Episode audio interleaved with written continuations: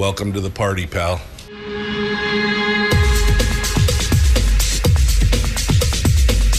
The, the Michael Dukes Show. The greed and the entitlement is astounding to me.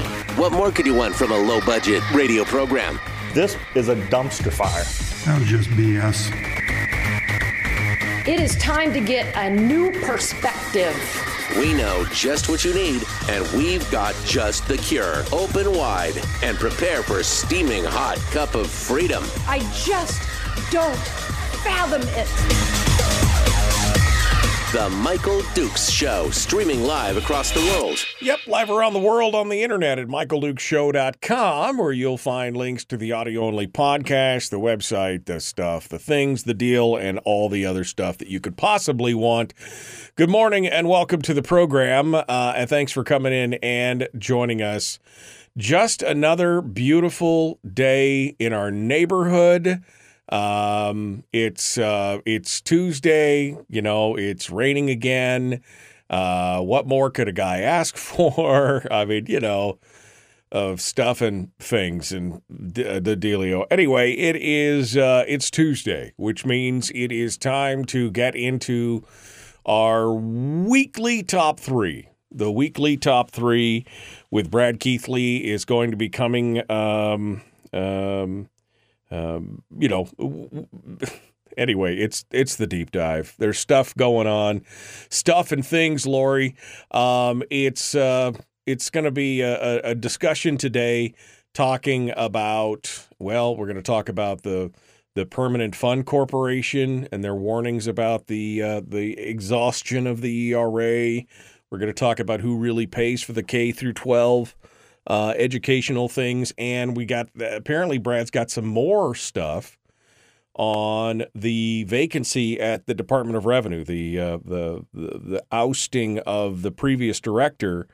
Um, super quietly, uh, not caught on until later on. So we're going to talk about that as well. Um, and uh, whatever else is on Brad's mind this morning here on this beautiful, rainy, foggy, chilly day. So we'll see what's going on. Summer's officially halfway over. Have I told you that? It's uh, all three days of it. All three days of summer that we've experienced are officially halfway over right now. Um, but uh, we're we're you know on the downhill slide now now towards it's just so frustrating. I mean, it's not like I want it to be, you know, 90 degrees every day, but boy, I really would like one. So I told I told my staff earlier yesterday, uh, my engineer and my salespeople, and I said, look, just fair warning, if it turns into a nice day one of these days, I'll probably just take the day off just to go outside and enjoy the sunshine for one day. I mean, woof. Now, today it's a little uh, thinner. It looks like the sun might be trying to break through somewhere on the horizon. We'll see what it looks like, but yeah, I, I don't know. It's just gonna be gonna try and, and be a nice day here today, but we'll see. We'll see what it looks like uh, in the long run. Somebody up north of me says that there's some blue skies uh, in Wasilla, so maybe it'll get a little nicer today. We'll see. Um, after we finish up with Brad Keithley from Alaskans for Sustainable Budgets, we will um, we will uh, then uh, do a little recap and then pick it up with Chris Story, the man from Homer, who will come on board and share with us his thoughts on.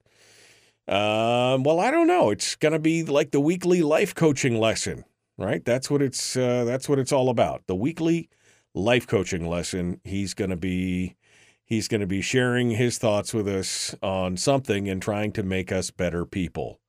It's a tough thing, but that's kind of the direction that we're going. Uh, kind of the direction that we're going today.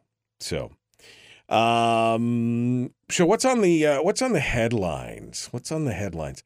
I think that there's been a big question um, about uh, the use of the early warning system uh, for the tsunami. Uh, I think it's a great thing, but there has been uh, some questions about it, uh, about whether or not it was triggered too soon, too early. Um, you know what? And, and you know, I think this is the this is the thankless job that these folks at the uh, at the uh, tsunami warning center have. Um, if you if you ring the bell too early, people complain. If you read the bang, if you ring ring the bell too late, well, the people can die. All right. I mean, it's not a it's it's not a it's not a great thing. Let's just put it that way. And of course, it's exacerbated by the fact that um, a, a, woman was killed in Kodiak uh, during the evacuation in what apparently was a hit and run. KTUU reporting that uh, they have identified a suspect in their investigation of the hit and run that took place near East Rezanoff Drive and Mill Bay Road uh, around 11:20 p.m. The earthquake happened about 30 minutes before, and the collision took place during the evacuation uh, as people were, I guess, panicking to get away. Um, and this apparently was a vehicle versus pedestrian uh, hit and run. But they apparently know who it is and they're working their way down on it and everything else. But it's led to some other questions. And I saw some comments on Facebook um, yesterday and this morning, uh, a couple different comments, and the article uh, in the ADN is talking about it as well. That there are people, um, you know, that some of the people are concerned that e, that overuse of the thing would erode the public's trust um, at you know at a time of an actual emergency, um, and it's um, it's a problem. Uh, and I don't know exactly. Again, this is to me, this would be a thankless thing. Either you're too early and nothing happens, or you're too late and something does, and you've got to find that sweet spot. So uh, it's an it's a um, it's an interesting challenge. Let's just put it that way. A very very interesting uh, challenge for uh, for today. Um, but anyway, you guys, uh, you guys on Kodiak know more than I. You know, you would you would be closer to this than I would be uh, this morning on this whole situation. But I'm glad at least that. And and when I had heard yesterday that somebody had been killed, I didn't realize that it was a hit and run. Uh, that is uh, very uh, problematic. Uh, the in fact, the Kodiak police are still looking for. video.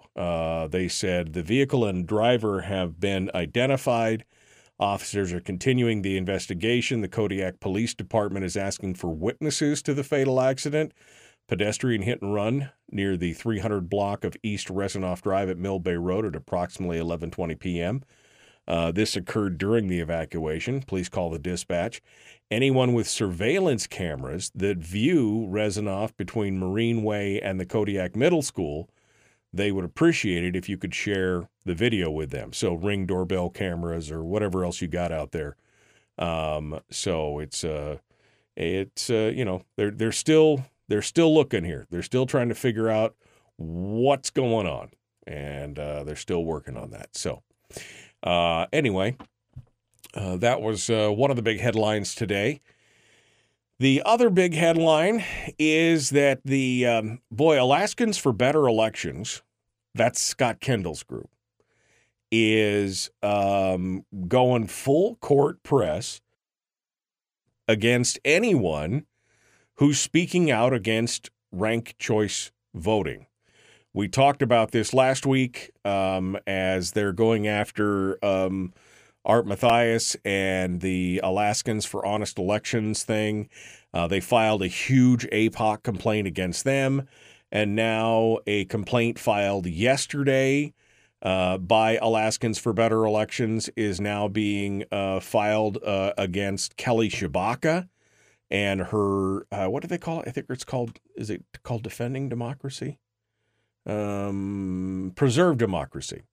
Uh, Preserve Democracy um, is uh, up there, and the complaints compare again prepared by Scott Kendall um, com- complains that that Kelly Tshibaka uh, uh, says that uh, has used non a nonprofit corporation she founded after losing the Senate race to support the repeal of ranked choice voting in open primaries while violating campaign finance reporting requirements. It alleges that Tshibaka has lobbied the Alaska legislature to repeal the state's current election system without registering with the state as required by law. Um, she has been uh, she's publicly been criticizing state election law here on the program. She talked about it, and she talked about the group preserving democracy and getting uh, all this other kind of stuff out.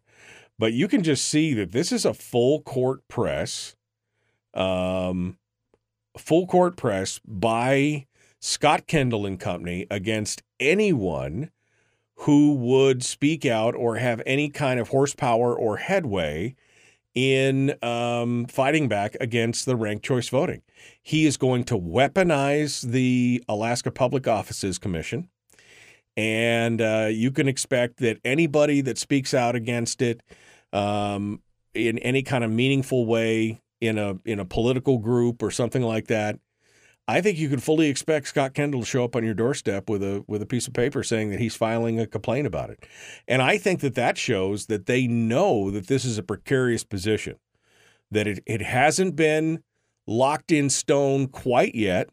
People are still upset about it. And I think it's very telling that they are basically attacking everyone left, right, and center uh, over the whole um, over the whole ranked choice voting thing, and that they're using the confusing and complicated APOC rules and regulations to get it done. Um, and uh, I'm I'm interested to see what's going to be happening here. Maybe we'll reach out to uh, Kelly Tshibaka and see what she has to say, um, and uh, we'll we'll see we'll see what what goes on. The complaint also alleges that Preserve Democracy must register as a ballot measure group because it has allowed Alaskans for Honest Elections, the anti ranked choice voting group, to gather signatures for its repeal at Preserve Democracy events. Uh, the goal of Alaskans for Honest Elections, which is the other group that he's filed the complaint about, is to gather enough signatures to put the question of keeping the voting system on the ballot. If Preserve Democracy is required to register as a ballot group, it would be required to both report its contributions and expenditures, which are not currently available to the public. Uh, this is the, this is just you know some of the continuing uh, complaints that are going on here. Um, it uh, yeah, I, this is it's an interesting thing. I mean, they are basically following around Kelly Tshibaka. They got her quoted in a podcast. They've got her uh, talking about the events. They've got the same thing that they're doing with Art Mathias. They're looking for any little thing that they can do to uh, submarine the efforts to stop ranked choice voting. That, above all else, should raise some eyebrows for you. That right there. Okay, uh, we're going to continue here in just a moment. Don't go anywhere. The Michael Duke Show, common sense, liberty based, free thinking radio. Uh, Brad Keithley's coming up next, the weekly top three. We will return in just a moment. Don't go anywhere. Back with more right after this.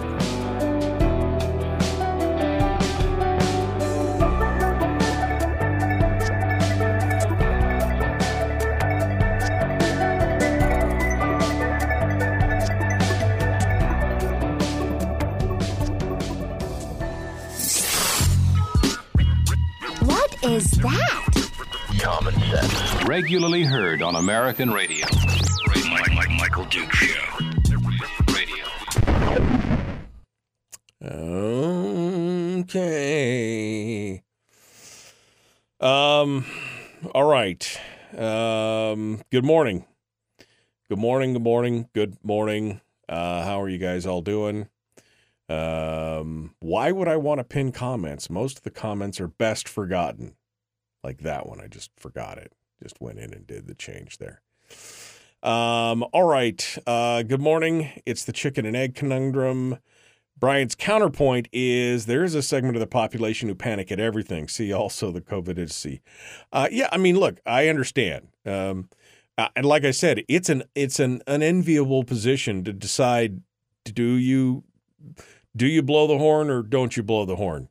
You know, if it's a true issue then if you don't, you'll be blamed. If it's, you know, if it's not quite true, then you it's a damned if you do, damned if you don't kind of situation.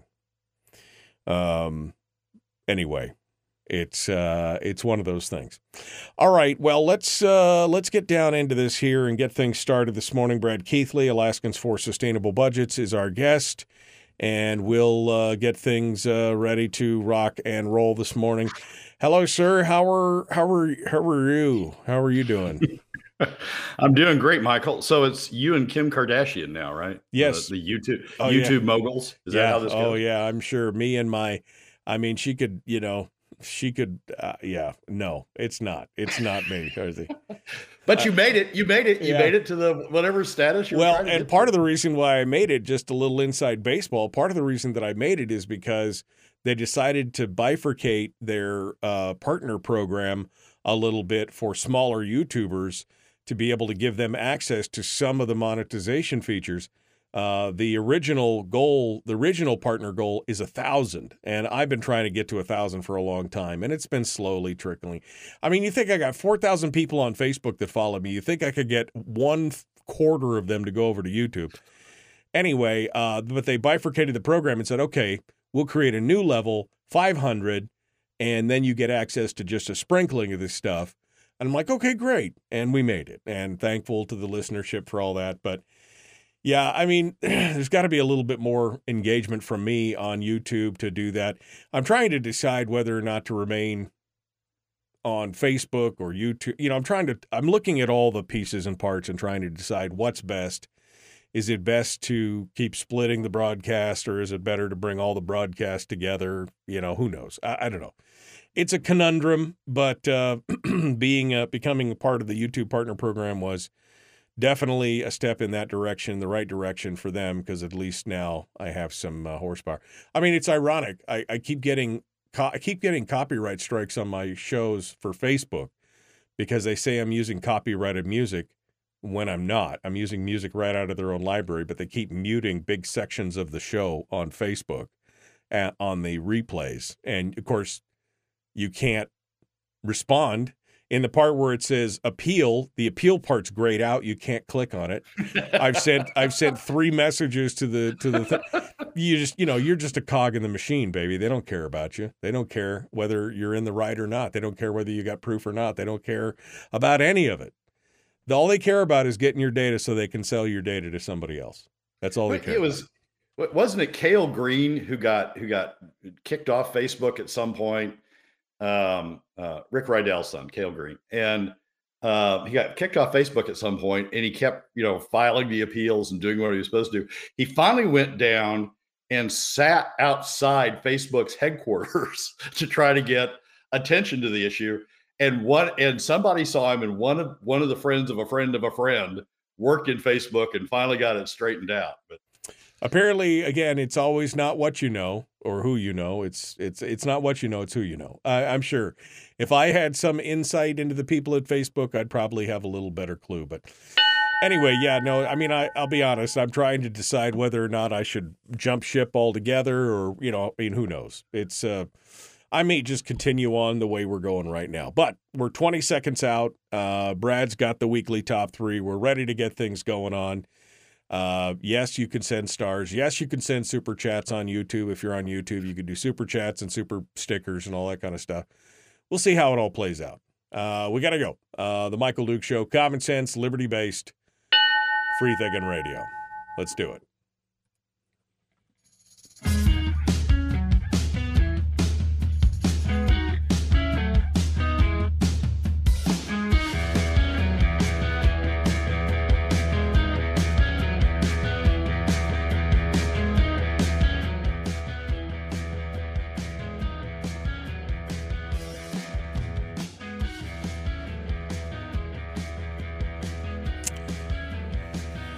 Okay.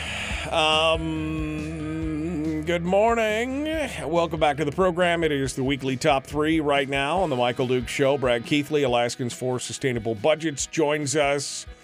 And we're going to get down into the weeds. We're going to get down into the weeds on a few things and start talking about uh, what's going on. Good morning, Brad. How are you doing, my friend? Michael, I'm doing great today. How about you? You know, uh, it's it looks like it might clear up a little bit today, which I'm kind of excited about. Maybe we'll actually see that UFO called the Sun. Uh, we'll see. We'll see what that looks like. Um, but let's get on to the weekly top three here. Um, you basically say the Permanent Fund Corporation are they doing a chicken little about the permanent fund earnings? And of course, you're referencing this article that we talked about earlier or late last week, which was that basically they're saying that the permanent fund earnings reserve will be empty uh, within just a couple of years, which ironically is the same thing that we've been saying here on the program. Only, of course, the implication from the ADN and others is it's that pesky PFD that's draining the earnings reserve, not the out of control spending from the legislature, but it's all the PFD's fault. So, I mean, are they crying chicken little? Let's uh, let's discuss. Well, there's a little. I think there's a little bit of Chicken Little going on here, and maybe maybe a lot of Chicken Little. There's two. Uh, this came up about a month ago at the last uh, Permanent Fund Corporation uh, meeting. Andrew Kitchenman wrote a commentary in the Alaska Beacon that raised the issue. Then it sort of died down, and now it's popped back up. Uh, James Brooks wrote an article in the Alaska Beacon, which has been carried in almost all the other papers in the state says the headline is new estimate shows Alaska's permanent fund could be out of spendable money in three to four years. And um, the uh, uh, K2 Alaska news source uh, did a little bit different spin on it. Said permanent fund earnings could run dry by uh, 2026. But generally, the theme is that uh, uh, under certain circumstances, with low earnings and continued draws at five percent from the uh, permanent fund uh, under the uh, uh, the percent of market value program, five percent draws from the permanent fund. With continued low earnings, uh, the permanent fund could run the earnings reserve account, which is where the spendable money is, could run out the and and the consequences would be you know horrific of course that if you're if you're chicken little you want to make the consequences as horrific as they can be. No permanent fund dividends reduce spend reduce revenues available for state spending uh, uh, that sort of thing. Here's the problem with all that analysis. The permanent fund in in 2020 2020 fy 2020 and fy 22 the legislature in each year, in each of those two years, FY20 and FY22, deposited $4 billion out of the earnings reserve into the permanent fund corpus. Didn't need to do so. There was no statutory requirement to do so. Um, they just took $4 billion in each of those years, so $8 billion total. Each of those years took $8 billion out of the earnings reserve and put it into the permanent fund corpus draining the earnings reserve of that of that $8 billion. Even under the scenarios that the Permanent Fund Corporation is running around with now, if that $8 billion was still in the permanent fund in, in the earnings reserve, we'd be fine. We'd be fine for right. a heck of a long time. The the purpose of of those deposits, the, the FY20 deposit explicitly said at the time it was deposited and the permanent fund carried a footnote that said this for a year or so. Um, the the purpose of it was to prepay uh, uh, inflation proofing. The permanent fund earnings uh, reserve it funds the dividend, funds the uh, the POMV draw, which the dividend is part of the POMV draw, funds the POMV draw, including the dividend, and a portion of the earnings is is used to to reinvest in the permanent fund corpus as permanent fund earnings reserve. So the $4 billion that went out in FY20 was described as a prepayment of of of, of inflation proofing. I know. Wait, I thought that POMV was supposed to eliminate inflation proofing. Wasn't that part of the deal, or? No, it makes it auto. It it, it almost makes it automatic, but they still have to deposit uh, the portion that is due for inflation proofing back into back into the corpus. What it does is limit the draw to the real rate of return uh, and leave the portion of the draw, uh, leave the portion that is in the earnings reserve for inflation proofing in the earnings reserve. And then it needs to be deposited back into the permanent fund corporation or into, into the corpus. Um, but so $4 billion in, in FY20 was described as inflation proofing.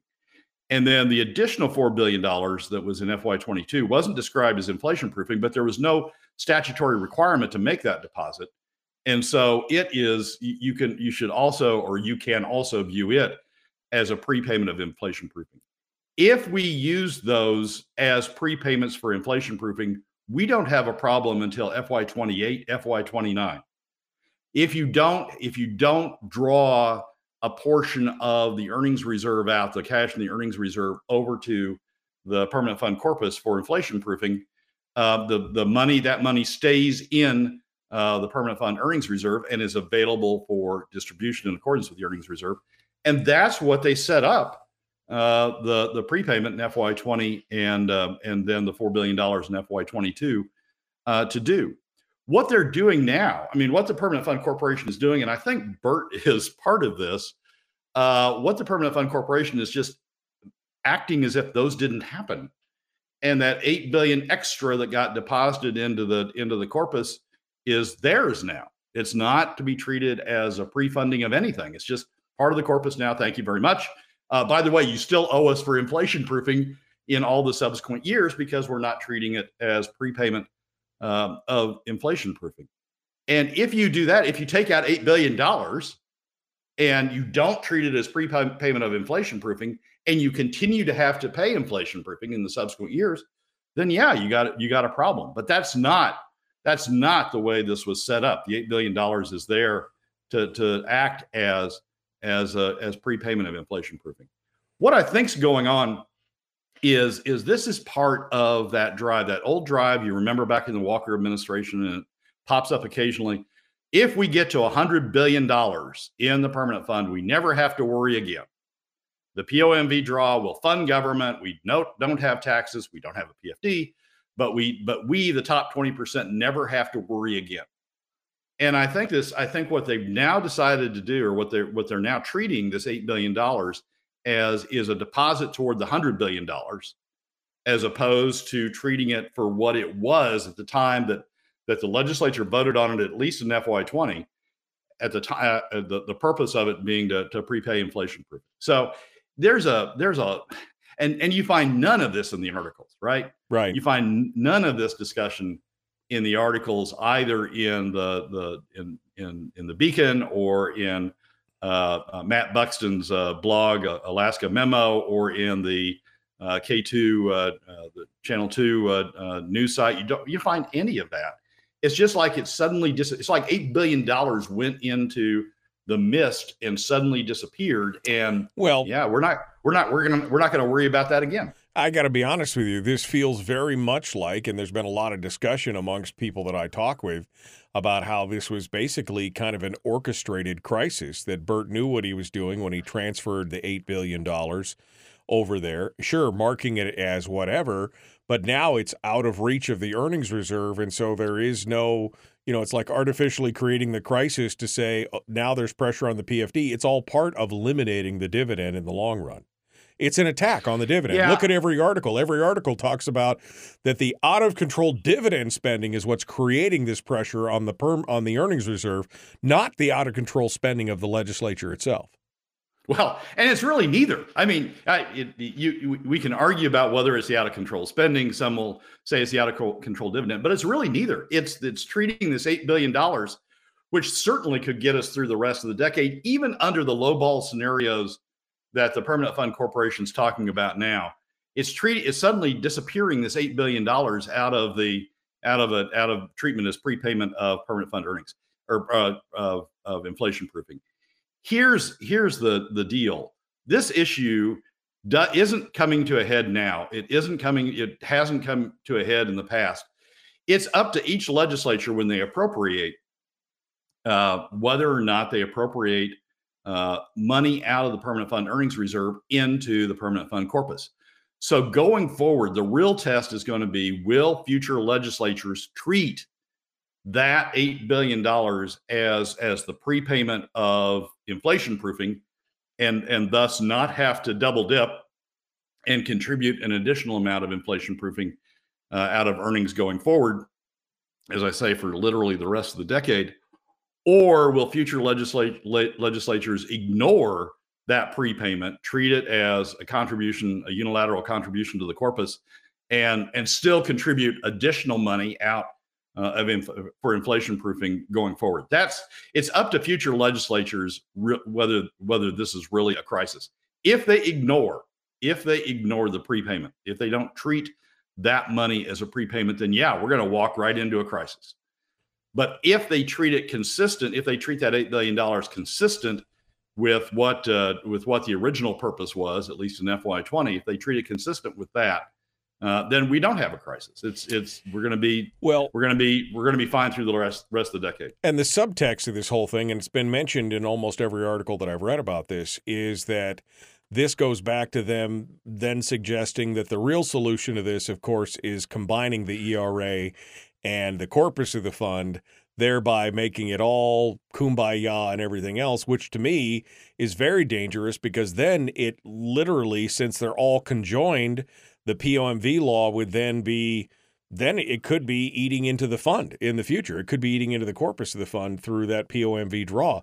And that is the danger point. I think maybe that was the ultimate intent uh, to try and push that ideal so that they can get bigger access to the fund itself. I mean, I don't know. What are your, what are your thoughts? Well, it, it would be. I mean, what they've talked about is is a constitutional amendment as the solution to this that the that the Permanent Fund Corporation Board has proposed is a constitutional amendment that would constitutionalize POMV, would combine the two funds and constitutionalize POMV. Now, here's the key to that.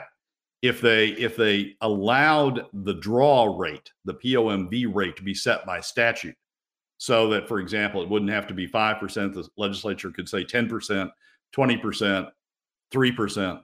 If they allow that to be set by statute, then there's going to be a problem. If they set that in stone at 5%, there also, there's also a problem if they set it in stone at 5%. The, the, the real the real problem that we've got is we're out of savings. I mean, we've used up in the 20 teens, we used up the statutory budget reserve. We've we've almost we're almost entirely through the, the constitutional budget reserve. We have no savings, we have no flexibility. And and the earnings reserve account is sort of the last savings that we've got. It's not really supposed to be savings, but it's sort of the last flexible cash account uh, that we've got. And if we lock it away by combining the two um, uh, uh, funds, the, the, the corpus and the ERA, combine the two funds and say you can only touch it in this manner through the POMV draw. If we lock it away, if we ever hit a true crisis in this state, we're not going to have a spare cash account to go to. We, we've we've drained them all. Uh, this this generation has drained them all. We've left future generations with nothing to go to. So the the real problem with combine to me, the real problem with combining the two is is the lack of flexibility that creates in our fiscal structure uh, going forward. If we had a if we had an earthquake uh, that you know did damage in in significant parts of the state, if we had a rupture to the pipeline that took out the revenue revenue flow from the pipeline, uh, like we did uh, uh, back in the early 2000s when when there were problems on Prudhoe and and they shut down the Prudhoe field, if we had if we had any sort of disruption like those and we've closed off the earnings reserve account we've closed off that cash account to use as an emergency fund we're cooked i mean we've got we've got no place to go for additional cash so um, it, that to me is the is the real significant problem created by combining those two accounts and restricting the draw to uh, uh, to a, to a percentage focus, but uh, a percentage level. But we but we don't need to be going there. I mean, it is it's a man-made it's a burt-made um, uh, uh, uh, permanent fund corporation board created problem by how they're treating that $8 billion that $8 billion if you treat it the consistent with the way that, that the original fy20 deposit was made and we've only used a little even with high inflation we've only used a little over 2 billion uh, of that of that of the original $4 billion uh, deposit uh, the, the, if if we treat that as now locked away and and not to be treated for not to be treated as a prepayment, then then we're running ourselves into a problem. But it's up to it's up to future legislatures to decide how that how that eight billion dollars is treated. Brad Keithley, Alaskans for Sustainable Budgets, uh, the weekly top three. Let's uh, get a tease for number two, Brad. Uh, number two is who pays for K through 12. We, we now have uh, an editorial from this weekend from the ADN, the uh, the Binkley family blog that talks about uh, how the governor's failed, failing the state on on his veto of uh, of the additional K through 12 spending that was that was passed by the legislature. We in fact have the governor talking about the need for additional K through 12 spending uh, in an interview he did with uh, with another TV station. Um, everybody's talking about we need to spend more for K through 12. Nobody's talking about who pays for for that. Well, the ADN article does uh, talks about who pays for that. That's the that's an issue that we need to be focused on. Uh, Brad Keithley, Alaskans for Sustainable Budgets. Uh, the weekly top three continues. We got uh, more coming up. We will talk about number two and number three in the next segment. Maybe we'll bleed it over into the next one. We'll see what happens. Back with more. Don't go anywhere. Common sense, liberty based, free thinking radio. We return with more right after this.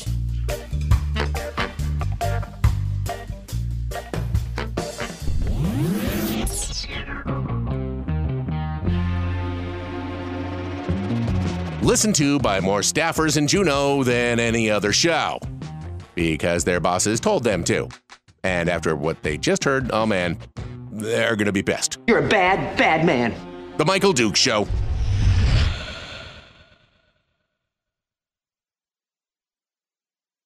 Okay, Brad Keithley, our guest, uh, the Michael Duke Show, uh, the weekly top three. I mean, Brad, at some point you got to realize. I mean, it, to me, I look at it and go, "Ooh, they're trying to do. Uh, they're it. It's all. It's all on purpose. I mean, like it's like you know, at some point you got to go. This is Machiavellian. I mean, this is like uh, this is like it's all on purpose, and you got to know what's going on. Uh, that this is what they're trying to do. I mean, what what say you? Well, yeah, it is on purpose. I mean, I mean the four billion dollar uh, the contribution in in FY20, the con- the four billion dollar contribution FY22, those were certainly on purpose. Uh, the the one when the legislature passed the one in FY20, it was explicitly for uh, pre-funding. That was that was you know the intent of it, and now it's just disappeared. Now it's not treated that way anymore, and that's certainly on purpose. Somebody's somebody's decided that uh, that uh, they'll take out the footnote and they'll just you know suddenly that eight billion dollars is is all all the permanent fund corporations as opposed to being a as opposed to being a prepayment on on future obligations.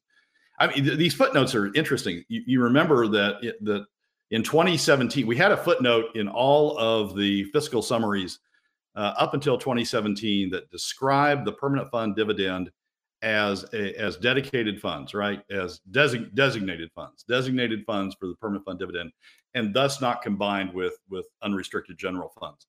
In 27, and there was always a footnote in the fiscal summaries that that described it that way. In 2017, Ledge Finance took out that footnote, and all of a sudden we diverted the the revenues that were used for the permanent fund dividend that have been treated as designated all these years, took those revenues and put them over into UGF and said, "No, they can be spent on anything."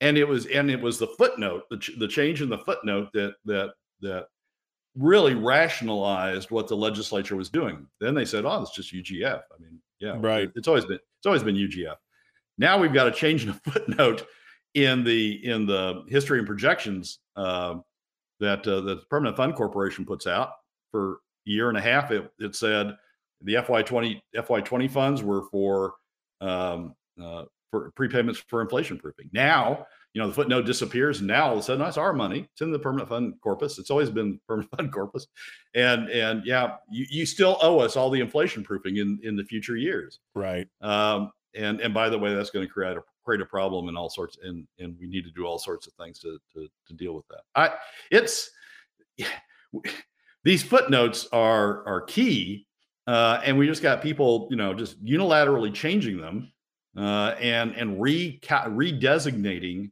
uh, funds, the the purpose of funds and the use of funds and the availability of funds uh, by just uh, deleting these footnotes. So it, it is on purpose. it, it is, on purpose. It is on purpose. It's you know they're all doing it on purpose and they're all in it together. Uh, it's kind of I'm getting to. The, I used to have a one of my listeners who was a little bit more hardcore gave me a button that said that one time, and I thought, well, that's a little paranoid. But now I'm getting more and more to the belief that they're they're all in it together and they're all doing it on purpose, kind of thing. You know that there is a method to this madness. And and, and it's not. The administration could point this out. It's not. It's not just. I guess it's not just Burt's. Not just the Permanent Fund Corporation. The administration could say no. Those funds are there for as a prepayment for inflation proofing. We will continue to submit our budget in future years treat them as a prepayment for inflation proofing, not ask for an appropriation for Right. inflation proofing from the earnings Well- reserve. The governor could have And- vetoed it, right? I mean, he could have vetoed the transfer. Well, Is that right? Remember he d- he- remem- remember he did, and he and he and he crossed and they crossed out the wrong thing. Maybe that was on purpose too. If you want to get a you got want to get into a real conspiracy theory, then maybe maybe the mistake the governor made. But remember he he did strike through the the four billion dollars in FY twenty two. Uh, or try to strike through the four billion dollars in FY22 transfer and keep that in the earnings reserve. But they didn't. They didn't strike through the right thing, or they struck it wrong, and and um, uh, and and so you know then the issue was well is that four billion dollars going to be made? Uh, and the governor uh, uh, gave up and said yeah sure go let that four billion dollars go as a as a prepayment. But now now suddenly it's not a prepayment payment anymore. So it's the the the the the changing treatment of funds the changing treatment of funds the changing treatment of of the permanent fund earnings that were designated for the permanent fund dividend, the changing treatment of these funds that went into the permanent fund corpus uh, that were originally designated for prepayment for inflation proofing, the changing purpose of those funds once they once they get in somebody's pocket, the changing purpose of the funds is is is is key to creating a lot of the problems that that we've got in this state, and that's that's not being done by that's not being done obviously by by legislation, legislative action. They didn't they didn't pass legislation that says we're going to redesignate permanent fund earn, permanent fund earnings going for the dividend to to UGF. It's uh it's interesting to watch this whole thing. It's inter- and then it got and the governor then there was another million billion dollars transferred in FY24 on top of everything else. It, this whole thing is uh all right. Well, we're going to come back to it. Uh, Brad Keithley, Alaskans for Sustainable Budgets, The Michael Duke Show, Common Sense, Liberty Based, Free Thinking Radio. Like it, share, like it, follow. Let's uh, let's let's do it right now. Here we go.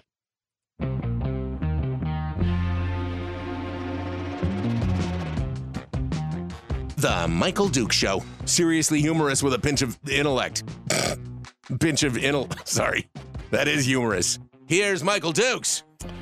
Yes, yes, it is. Uh, pinch of something or other. Brad Keithley, Alaskans for Sustainable Budgets, comes on board to share with us today. We're in the weekly top three. We're on to number two, which is talking about K 12 uh, spending and the funding and who actually pays. Um, come on down, Brad. What who, who is actually paying for the K through 12? Let's talk about it. Well, it, there was a there was an ADN uh, op-ed uh, week over the weekend uh, that says the curious that's headlined the curious case of Dunleavy's education vetoes, and it goes through the governor's vetoing of half the increase for K through 12 spending passed by the legislature, and argue and says the governor hasn't explained why he did it, and there's no good reason why he why he would have done these vetoes and hasn't explained that it was necessary for you know to for for any particular purpose and and and the purpose of the editorial is to argue that that uh, the full amount of the veto or the full amount of the of the appropriation should have gone through the governor shouldn't veto it and uh, and, and at least should explain why he did. But there's a but there's a sentence in there that that stands out to me like a sore thru- sore thumb. Um, it says the only hint of an explanation offered by a spokesperson was that Dunleavy recognizes that schools need to address inflationary pressures while still preserving general fund dollars. A rationale that holds very little water given the governor's signing of some of the largest budgets Alaska has seen, bloated by unsustainable permanent fund dividend draws that have left the state's major accessible savings account in danger of being drained in just a few years. Yeah. That's false. That's false. I mean, what? it's the permanent fund's fault. That evil permanent fund, you leeches on society. clearly clearly indicating clearly following the the ADN's theme that that permanent fund dividends need to be cut to pay for spending uh, middle and lower income Alaska families need to pay for uh, for spending and uh, for K th- for K through 12 and for all other spending for that matter um, and the top 20% need to be you know need to continue to be the top 20% which includes the Binkley family that owns the ADN the top 20% needs to be you know continue to get off the hook by not having to contribute to the costs uh, of government. We, it's all the all the permanent fund dividends doing, and we need to just cut the permanent fund, take the pocket, take the money out of the pockets of middle and lower income Alaska families to pay for this stuff. That's bad. I mean, that it's consistent with what the ADN's done in the past, but it's bad. They're saying this editorial and any number of editorials going back to when the Binkley family acquired the ADN says, well, and even before, says that uh, uh, middle and lower income Alaska families need to be state government needs to be funded on the backs of middle and lower income Alaska families. Top 20% shouldn't have to have to contribute. That's the theme of all these editorials. The the interesting add-on to this is a is an interview that the governor did uh, with uh, YourAlaskaLink.com, which I, used to be Channel Five, but maybe some other channel now. Right. And and it was an exclu- it says exclusive interview. Your Alaska Link talks with Governor Dunleavy on public school funding uh, and more. And the governor sort of responds to the criticism of of his veto by saying, "Look, I am supporting increased uh, state spending, um, uh, and it's but it's but I want to do it in on my terms, and it's, and it's encapsulated in HB 106." HB 106, which is the governor's bill to pay pay bonuses based upon how long people how long teachers stay in the state pay bonuses to teachers for continuing to stay in alaska. It's his way of addressing what's what some say is the teacher crisis the the fact that we're having teachers leaving the state. It's his way of addressing that. The the the legislature wants to address it through you know more an increase in the bsa giving that money to the school districts and hoping the school districts use it in a way that retains teachers the governor wants to pinpoint a solution and say we want we need to appropriate money uh, to to give it to the teachers directly as bonuses for staying, and and that will that that's his way of addressing the teacher crisis. But here's the deal: even in the governor's interview, and even in HB 106, his bill, he doesn't address who pays um, uh, for uh, for that additional spending uh, that he's that he's proposing, and it certainly isn't covered by from traditional revenues. It certainly isn't covered from oil revenues and from uh, the the the 50% of the POMV earnings uh, that the governor takes the position ought to be going to the PFD or or whatever share of earnings ought to be going to the PFD. It's not it's it's not covered. That additional spending is not covered by it. So where's it going to come from if there isn't any additional revenue source for it, any any incremental revenue source for it? It's going to come from increased PFD cuts. It's going to come on the backs of middle and lower income Alaska families. So, but but he doesn't talk about that. The interviewers don't talk about that. The ADN doesn't talk about that. As we as we talked about in last week's in last week's you know top three, who pays is as important an issue, fiscal issue, as what as what you're spending the money on. Who pays for it? Uh, it affects the the the economic impact uh, of of the uh, of of the of the revenues. It affects the fairness of the revenues. It affects the impact on on poverty levels. It affects the impact on on middle income Alaska families, whether they have more or less revenue to uh, to sustain uh, to, to maintain their lifestyle in the state. It has an impact across the board. Who pays these additional costs uh, is every bit the equal of, of what you're spending the additional money on. Yet the ADN ignores the impact of what they're arguing. They ignore the fact that that their argument shifts the cost to middle and lower income Alaska family, has the largest adverse impact on the overall Alaska economy of any of the revenue options. And the governor's just ignoring it entirely, not right. not talking about not talking about who pays. He certainly he certainly ha- hasn't revived the discussion even of a sales tax that he had uh, in the latter days of the session uh, earlier. So it's it's an issue that needs to be addressed, and it's not being addressed, not being asked about, not being discussed by the people who need to be discussing it. Because the people who are actually paying are lower and middle income Alaskans and the kids in the future. That, that's who's paying for this is future generations of Alaskans. Yep. Well, current generation of Alaskans and future yeah. generations of Alaskans. Uh, number three, uh, the DOR, the DOR commissioner vanishing overnight, quietly in the night. Uh, no real answer, no real discussion. You're thinking that there may be more evidence of politicization. We got about two and a half minutes here. Yes, tax director. Uh, uh, uh, the tax director was the one that disappeared in the middle of the night. Uh, Tim Bradner has an article uh, this past week in the Frontiersman. Uh, former state director, tax director asked to leave, reasons unclear. And it just provides a little more context to the issue we discussed in last week's program, which is is is Adam Crum politicizing the Department of Revenue? Is he is he getting rid of people who question uh, oil industry uh, uh, tax issues, legitimately question oil industry tax issues, getting rid of them in order to put in people who favor uh, favor the industry and in furtherance of, of Crum's career? And this this article adds a little more context to it. What I'm really surprised this issue this issue is every bit as as important to the state revenue as Angela Rodell as the Angela Rodell issue was. The the Angela Rodell issue was is the is the governor is the administration politicizing the permanent fund by by using its uh, appointees on the permanent fund board to get rid of Angela Rodell. Big issue. Had an investigation. It still it still resonates out there as a, as an issue that's that's really unresolved. This issue uh, of getting rid of Colleen Glover uh, and and Brian Fechter before her. Brian Fechter was the deputy uh, revenue commissioner. Colleen is the was the state tax commissioner, uh, state tax director.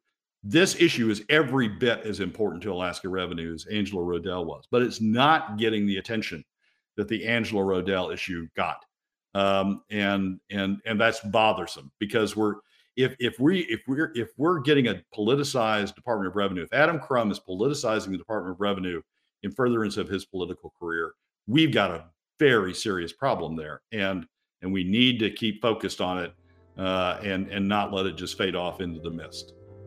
Well, I know that you're going to be watching it and going to be paying attention to it. Unfortunately, we're not mainstream media, so probably won't a lot of people won't hear about it nor will they hear about uh, the K 12 funding issue or many of the other things that we talk about. It's unfortunate, but the mainstream media apparently not doing their job continuously. Um, uh, you know, that that's part of the problem. I think is they're just not doing their job. Like you said, you don't hear about the fight the the the details of it. You hear what the press release said and they regurgitate it, and that's about it. It's a frustrating situation.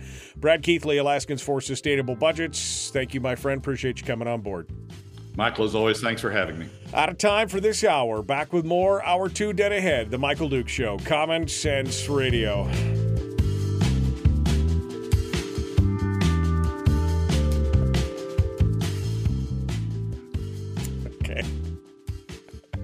Looks like you lost, Bill. You're gonna have to uh, you're gonna have to pay up, Bill.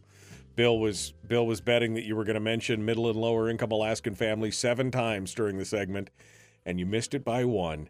Um, but I mean, look, uh, you know, Brad, we've been harping on this thing for a while, and there's been some accusations of saying, well, Brad's just engaging in class warfare. Uh, if that's what it is, you're trying to the, the haves and the have. But the bottom line, I guess, is if it was untrue, I guess you could say that it was class warfare. But the problem is, is that it it's true. I mean, that's that's exactly what ITEP said. That's what the ISER reports have said. That's what the that this is where the impact lies. Uh, does it? Because you pointed out, does it make it any less true? Does it make it any more like uh, you know the, the the class warfare thing? What do you say? Michael, there is class warfare in this state. There is, but it's by the top 20% against middle and lower income Alaska families. I mean, look at the ADN. The ADN, run by the Binkley family, very comfortably living Binkley family. The ADN repeatedly says we ought to pay for this stuff through PFD cuts.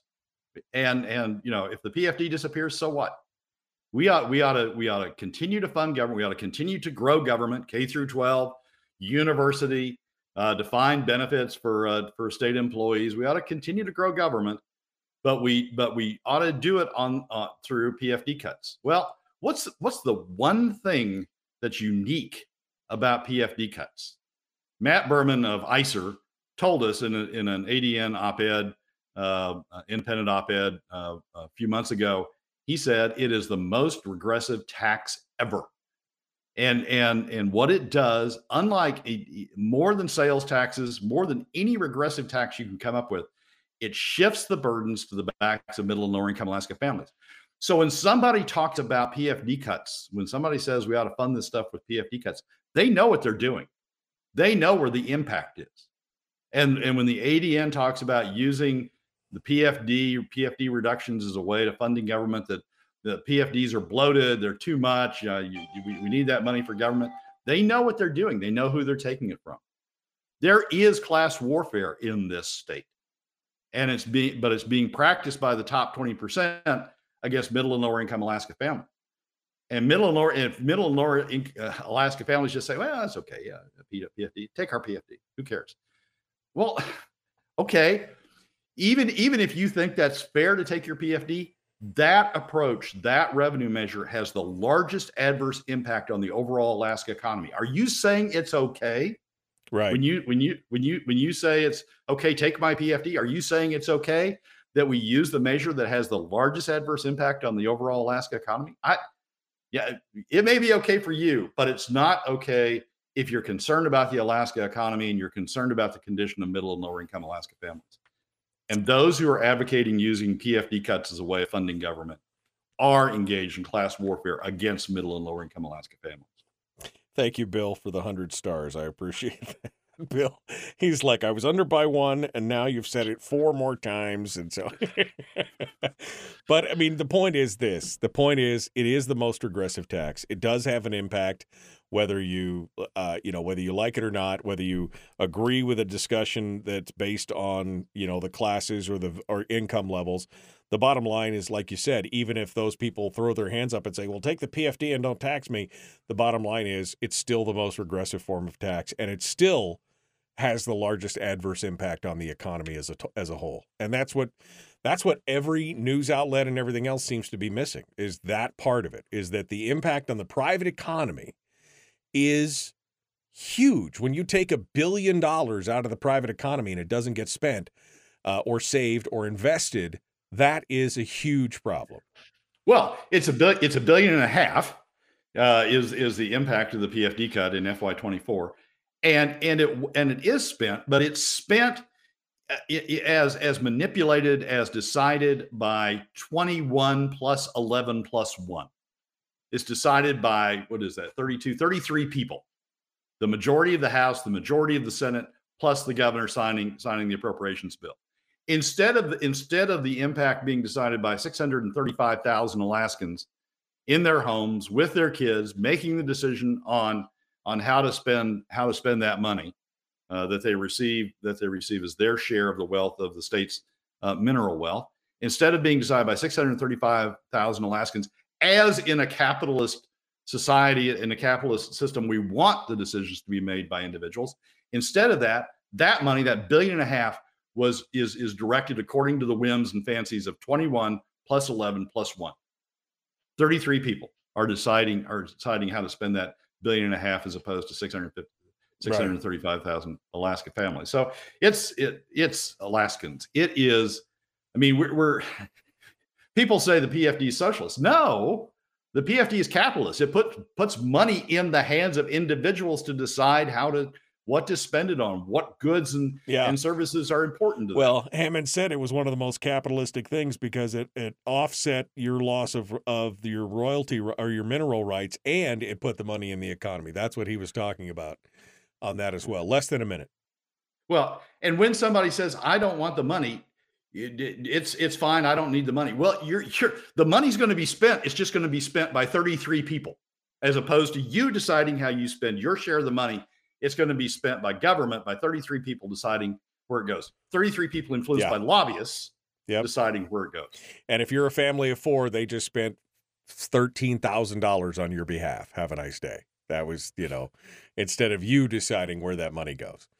Uh, all right, Brad Keithley, Alaskans for Sustainable Budgets. Thanks, my friend. I appreciate it. Always good stuff. Always. Michael, as, as always, thanks for having me. All right, folks, we got to go. Hour two is dead ahead.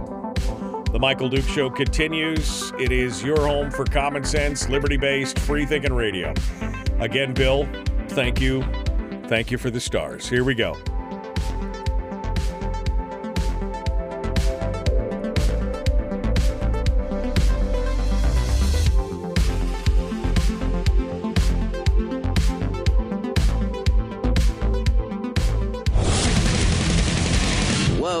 Buddy, put that thing back in its holster. We haven't gone anywhere. I don't understand. Check out the MichaelDukesShow.com for information on how to get access to the podcast. Welcome to the party, pal.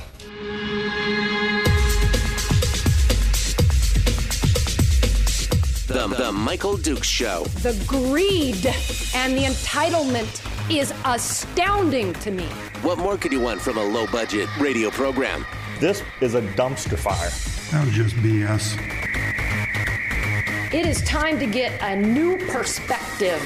We know just what you need, and we've got just the cure. Open wide and prepare for a steaming hot cup of freedom. I just don't fathom it. The Michael Dukes Show, streaming live across the world. Live across the world on the internet at michaeldukeshow.com and across the state of Alaska on this your favorite radio station and or FM translator. Thank you for coming in and joining us. It is hour two of the Michael Duke Show. We just finished up with Brad Keithley, Alaskans for Sustainable Budgets uh, who has come on board to share with us the weekly top three and some interesting discussions coming out of that. One of the things that we keep hearing about, uh, and it was a kind of a running joke in the chat room, was the um, was the discussion of uh, you know this kind of idea of class warfare that Brad's constantly talking about. The top twenty percent, and middle and lower income Alaskan families, and so I asked him during the break. I mean, you know what, what, what's your answer to this thing about class warfare? Because the thing is, if it's true, is it really? I mean, if it's if it's true, are we really jetting something up artificial? If what he's saying is actually true, I mean, the lower and middle income Alaskans are the ones that are most affected by the taking of the PFD. The um, the push um, for you know the push for all this pay is really is literally coming mostly from those who are in the top 20%. And so is it uh, is it wrong to point that out? Or is that the wrong tactic to point it out? Is that too offensive to people? Um, and I I would say no. Um, you know, no other really news media outlet or or you know current affairs program in Alaska is really talking about it from that perspective. We're the only one that's really kind of talking about it from that perspective. And I I mean I I agree with the well I agree with the tactic because you've got to point it out to people. You've got to show them that this is really what's happening.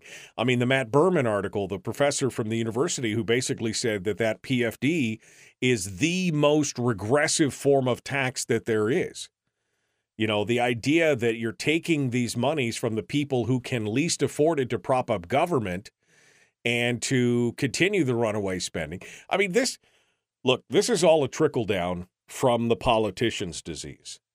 That's this whole thing is a trickle down from the politician's disease. The politician's disease is, for those of you who are new to the program and have never heard me talk about it, um, the politician's disease is that we know better than you how to spend your money or how to raise your kids or how to educate your kids or how to take care of X, Y, or Z.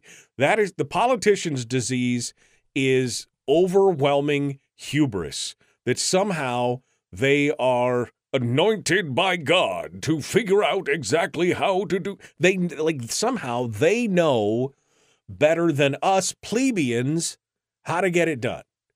Sometimes they say it out loud. Well, this is a very complicated issue, and we appreciate your four and a half hours of testimony with 90% of you being opposed, but we're going to do it this way because we know better. I mean, literally, we've had legislators say that after hearings on certain topics and everything else, and they just go, well, I, you know,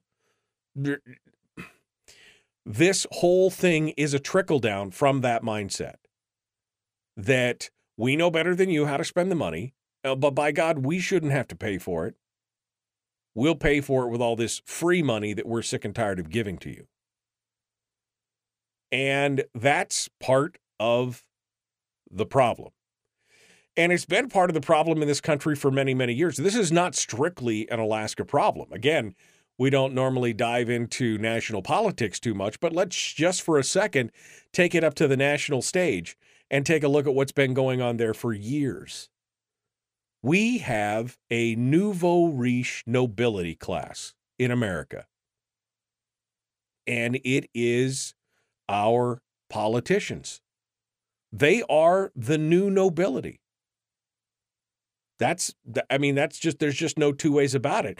I mean, they get in, they're almost guaranteed to be there for life unless they get caught with their pants down or something like that. Uh, I mean, you know, Strom Thurmond and and and Byrd and Don Young and uh, you know uh, Zell Miller, all these guys who spent their entire adult life 30, 40, 50 years in there making making deals and making uh, uh, and, and, making decisions, and then looking you in the eye. And this happened to me with Don Young, looking at me in the eye and just basically saying, "Well, you just don't understand. We make those decisions for a reason." You mean you overspend? You spend more than we take in. We're borrowing. What was Maya MacGuineas yesterday uh, that I was talking about that article? Um, Maya MacGuineas uh, from the Citizens for Responsible Budgets uh, with their breakdown of what's going on that we've borrowed 1.7 trillion dollars. We are borrowing 56 billion dollars a day. 50 56 billion a day this country is borrowing to keep propping up what's failing. This excessive spending. But they look at you and they say, "Well, but we know better than you." Oh, and by the way, Brian's right. And most of them are becoming fabulously wealthy along the way. There was a book out, I don't know, probably, I guess 20, eh, time is just flying by. I can't believe I've lived down in South Central for 10 years now. It must have been 20 years ago. There was a book out where they analyzed the, I don't remember if that was John Fund or not. I can't remember who the author of it was, but basically, they analyzed everybody who was currently in Congress and they looked at their history and they looked at where they came from. And they, you know, what, and, and you looked at most of these people and they went in there with a median moderate income and net worth. And within just a handful of years, they were all millionaires. All of them.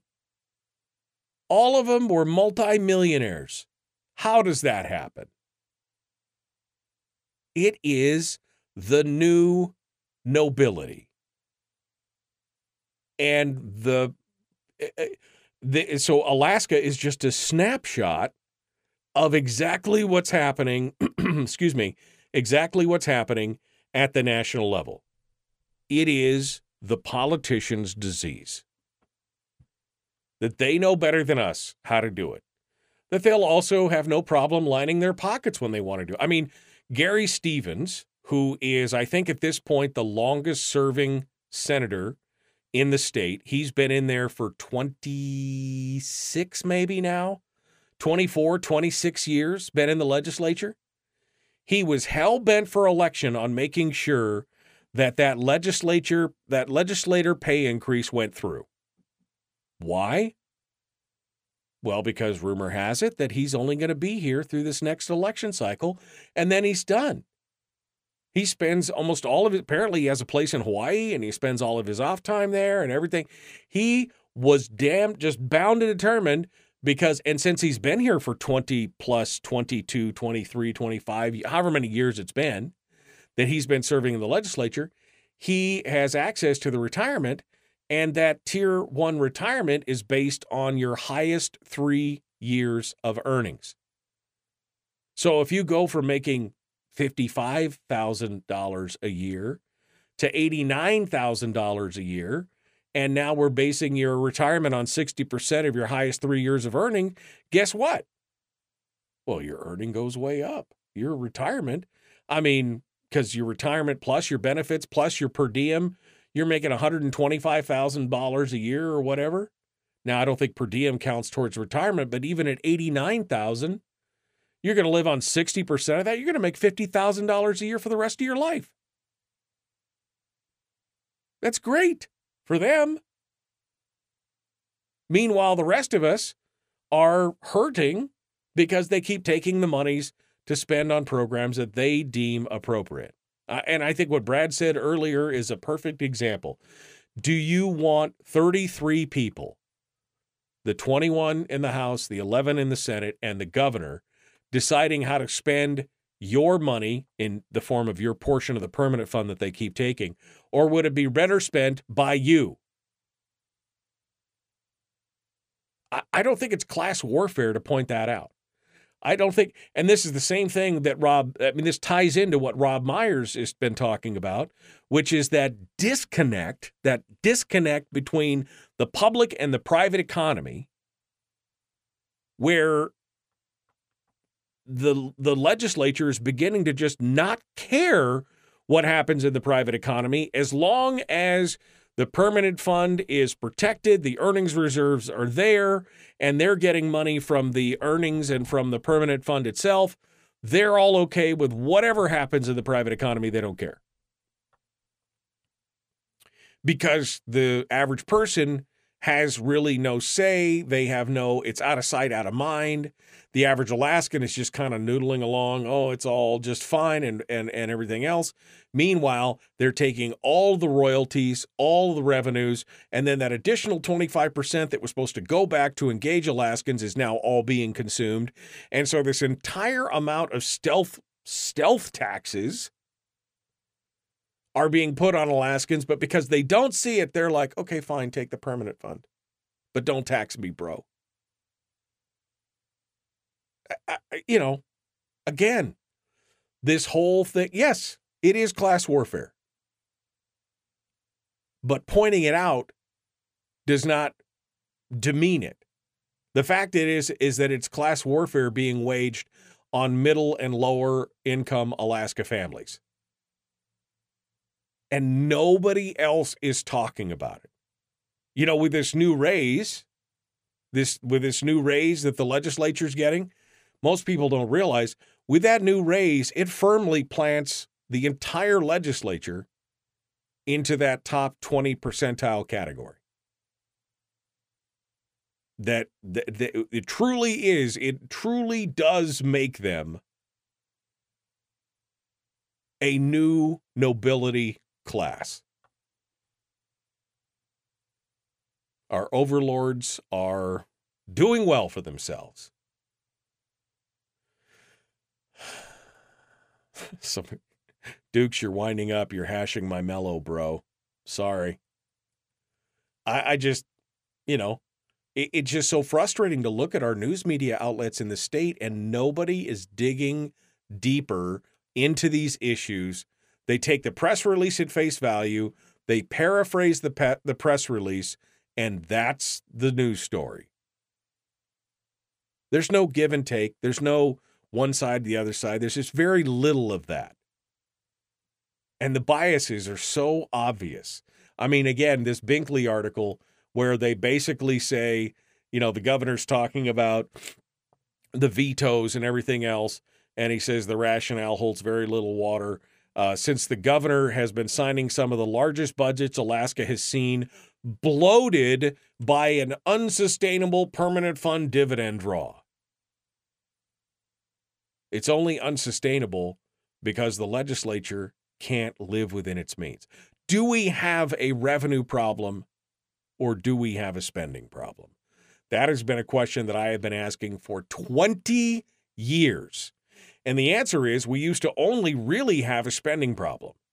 But we've had a spending problem for so long, now we have both a spending and a revenue problem because we've created a dependency on that government spending. That's that's the that's the bottom line. Okay. Well, I guess we're going to try and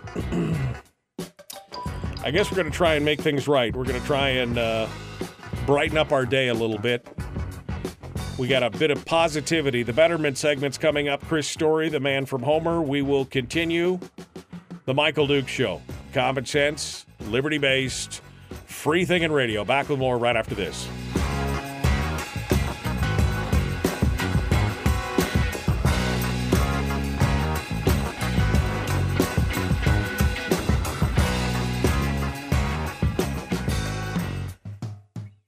The Michael Dukes Show. Why not take a quick break? Be right back. Streaming live every weekday morning on Facebook Live and MichaelDukesShow.com. Oh. Bah, bah, bah, bah. Trying not to get wound up. Trying not to get wound up at all. You know, you know, you know how it is. Just trying not to, uh, trying not to be there. All right, let me uh, reach out to Chris Story and see if we can get him on the phone before we get going along too. Too. Hey, look at that! It actually worked. All right. Good morning, Michael. Hello, sir. How are you? This is you trying not to get wound up. I like it. Yeah, no, I'm trying not to. I mean, I could get really agitated real quick. um, I mean, I could set a record if I wasn't too careful.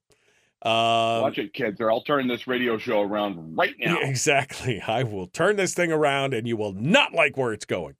Um, what? Uh, so, so help me, Chris Story. Help, help me, Obi, Obi, Chris Story. You're my only hope. What? Uh, what what's what's the deal? What's the dealio today? What is the topic for today? Give me that uh, that that big thing here. Oh, say, can you see? Oh, say, can you see? Uh, okay, all right. Well, we got that. We got that going on. All right. Well, I'm going to put you on hold here for just a second. Don't go anywhere. I could you you can still hear me. I can't hear you now. So hopefully you're not swearing or anything. But let me go back to the. Uh, let me go back to the chat room here to see what uh, everybody else has got to say here before I go too far. Um, Willie has been commenting on YouTube. Uh, St- Stevens and Hoffman are both tier one, says Willie. Um, Stevens and Hoffman don't live in their district, so where is the attorney general in an investigation? That's not a not a bad question. Not a bad question. Um, it it it is it is as if the powers that be are pushing the majority of people further towards poverty, says uh, Jeannie.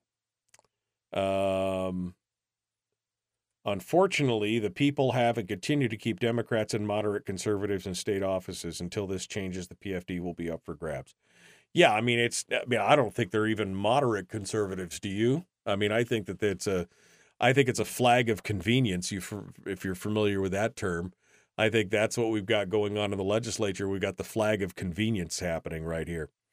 Um, let's see. Uh, Jack says he enjoys listening to Brad. Good thing. Good, Jack. Good to see you. Um, Jeffrey Coghill. Uh, yes, because back to Jeannie's comment about how they're pushing us towards poverty says, yes, we must keep the serfs scrambling for a living so they don't pay attention to what the lords are doing. Eventually, the serfs arrives at their door with pitchforks and torches. Yeah, or with their hand out, right? That's the other thing. Uh, you know that that's that's the whole deal. Um, uh, didn't more of the same ski criticize Kelly for wanting to get on the gravy train? Yeah, that was uh, there was some irony in that situation right there. I will tell you that for sure. Um, it's largely a spending problem, says Jeremy. I mean, I think uh, originally it was all a spending problem. The whole thing was a spending problem. But it has gone on so long and we've created so much infrastructure and dependency on this government spending. Now it has become both a spending and a revenue problem. Um, Chris Story will get our mellow back on track. That's, that's true. Dependency is the arc of communism, says Donna. She's also not wrong. Historically, that's where it's going on. Uh, am I the only one posting a comment on YouTube this morning? Not another single comment. Well, you got a bunch of people out there with you. There's another 20 people uh, hanging out, 15 people hanging out with you on YouTube right now. I don't know. They're all just very quiet. Very quiet. Um, all right. Let's uh, continue ahead. Chris Story is our guest. We're getting ready to jump into this. The Michael Duke Show, common sense, liberty based, free thinking radio. Like and share, like and follow, do all the YouTubey stuff and all that kind of jazz. Let's uh, let's get it going on, shall we? Here, uh, here we go. Uh, running back. Oops, I got to push this. Here we go. There we go. Now, see, I pushed the right button that time. Let's jump into it. Here we go.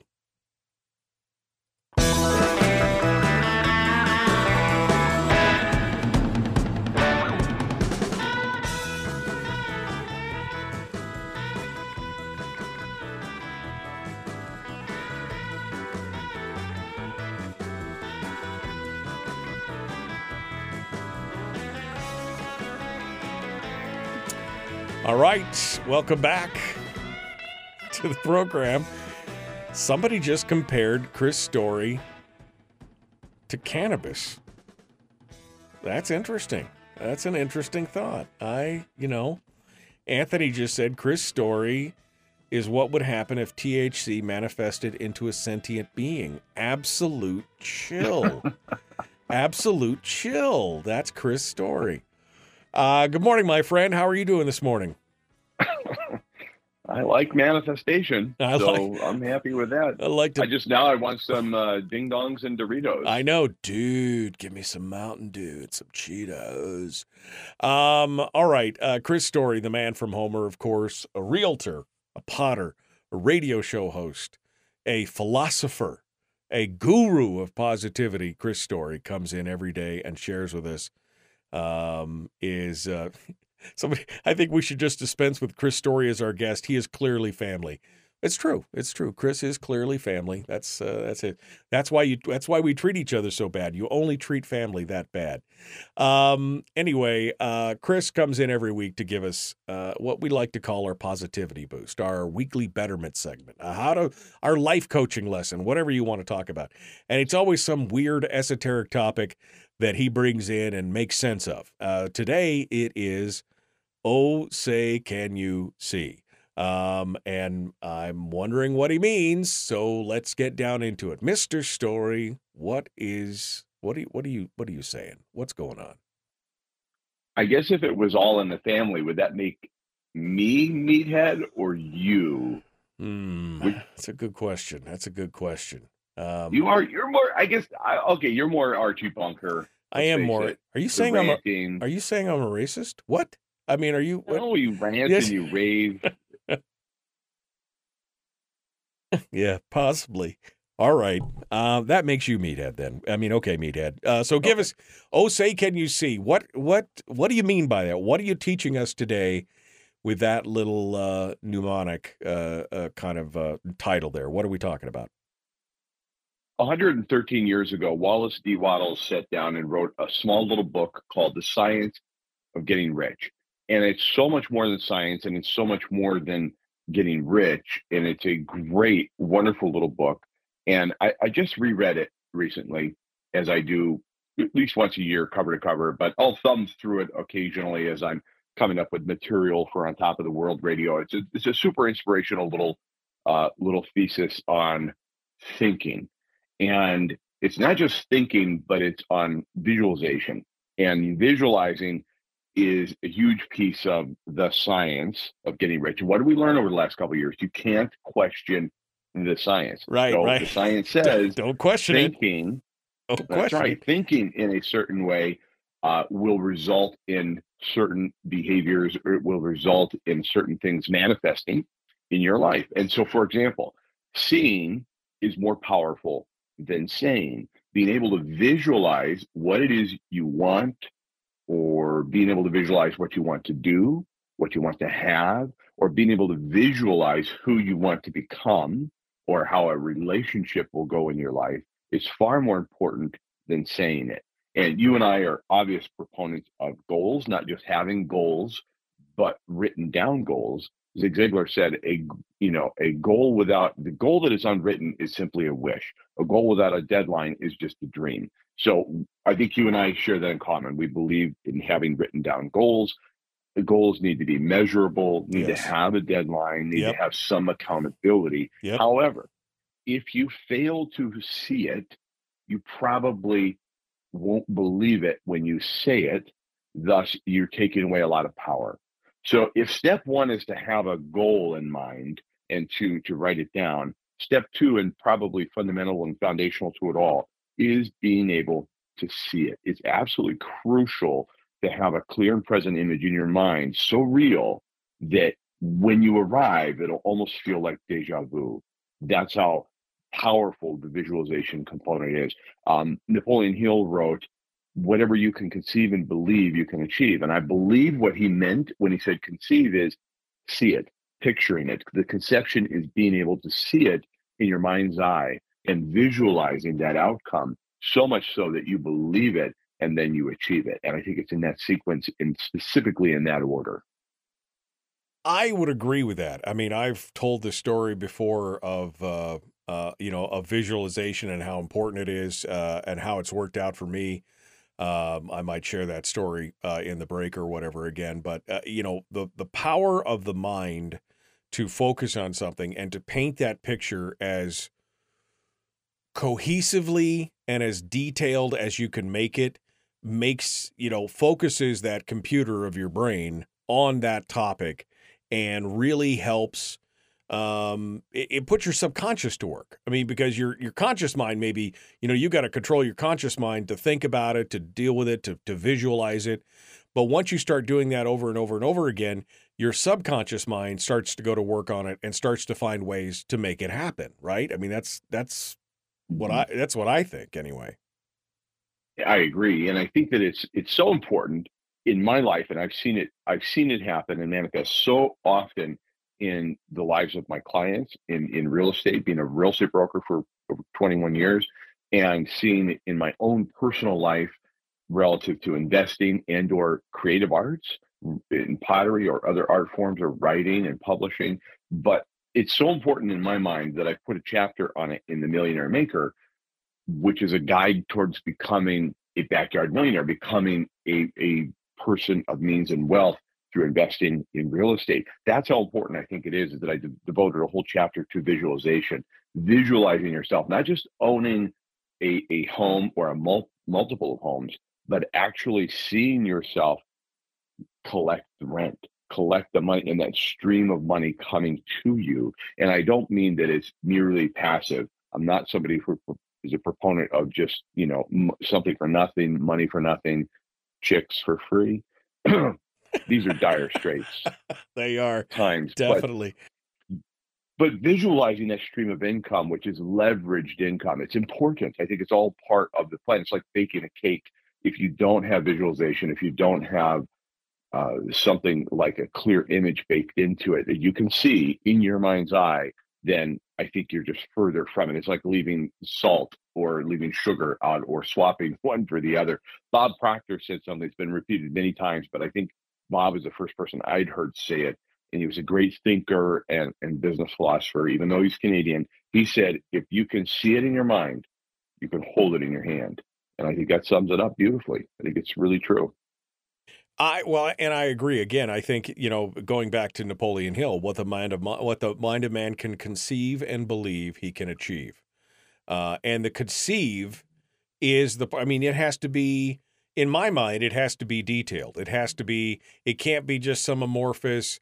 Uh, I want to make a million bucks or something like that. I mean, you know, how are you going to get there? What are you going to offer? What is the service going to look like? What is the business going to look like? What is your, you know, I mean, you have to you have to look at the details. That's where your mind starts working on it. And again, your subconscious, which is your, I mean, it is, it is your hardest, uh, it is, it is your best secret weapon, your subconscious, but you've got to engage it. And the only way to engage it is with, in my opinion, that visualization, the right, I mean, even even the process of writing down a goal is a visualization right? I mean, because you're looking at, and as you're writing it, you're seeing it in your mind. The power of the mind is un is unparalleled in in our in our world today. Um, I, think of Nikola Tesla, who was a bit of an odd duck, but uh, really one of my kind of one of my heroes. This was a guy who conceived things in his mind in a multitude of ways and then put it on paper he worked inside you know he did those kind of things so yeah you have to visualize it you have to work through it um, and you have to come up with a complete and detailed picture of what you want and then your subconscious goes to work on it And to Yes, I'll I'll see your Tesla and raise you a Da Vinci designing a helicopter. Um, you know, in 400 years before, or you know, or 300 and some odd years prior to there even being manned flight or the concept of of flight. It's incredible. And then I would say also, it's a double-edged sword as visualization because you can also be of a pessimistic mind and visualize something negative. Visual fear can be visualized it, it really powerfully and potently in the mind as well. And that's where having a written down goal, thinking about it, and taking time to think through what it is you want very specifically, and then visualizing it because our mind will fill in the blanks, will fill in the difference with just fear and the visualization of that fear. I've talked about this before where I used to be afraid to fly, and it wasn't the dying, it was the visualizing of the crash or visualizing of the pain and suffering and the fear of, you know, going down. And it was all a matter of visualization. I ended up replacing that visualization of fear with the destination. and and if I would start to Right. feel any trepidation whatsoever, I would just instantly run a new program in my mind that was of what I wanted. And so I had to physically, almost like with a crowbar, you know, exit what I was seeing and put it in terms of you know what I wanted to see. And that made all- that made all the difference in my life. It was huge. There was a huge difference. And so it can be applied again to conquering fears or conquering the world or just simply having the relationship you want or an, a better relationship uh, with your community. Where do you want to see the country? We all have fears of where we see it going or the world where we see it going. It's time to start writing down some very specific, actionable, measurable goals relative to your own community, starting where you are with what you've got, and then visualizing that coming to fruition, what you want, and the action plan you want to put into place, because you can make a difference right here where you are versus just having a global fear and visualization of what might happen and eventually we'll all bring it about so let's take control of it and oh say can you see what an incredible place this could be that rhymes You're a poet because your Longfellows show it because they're your feet and they're big. Um, let's. Um, you just touched on something. You know, talking about your fear of flying and the plane.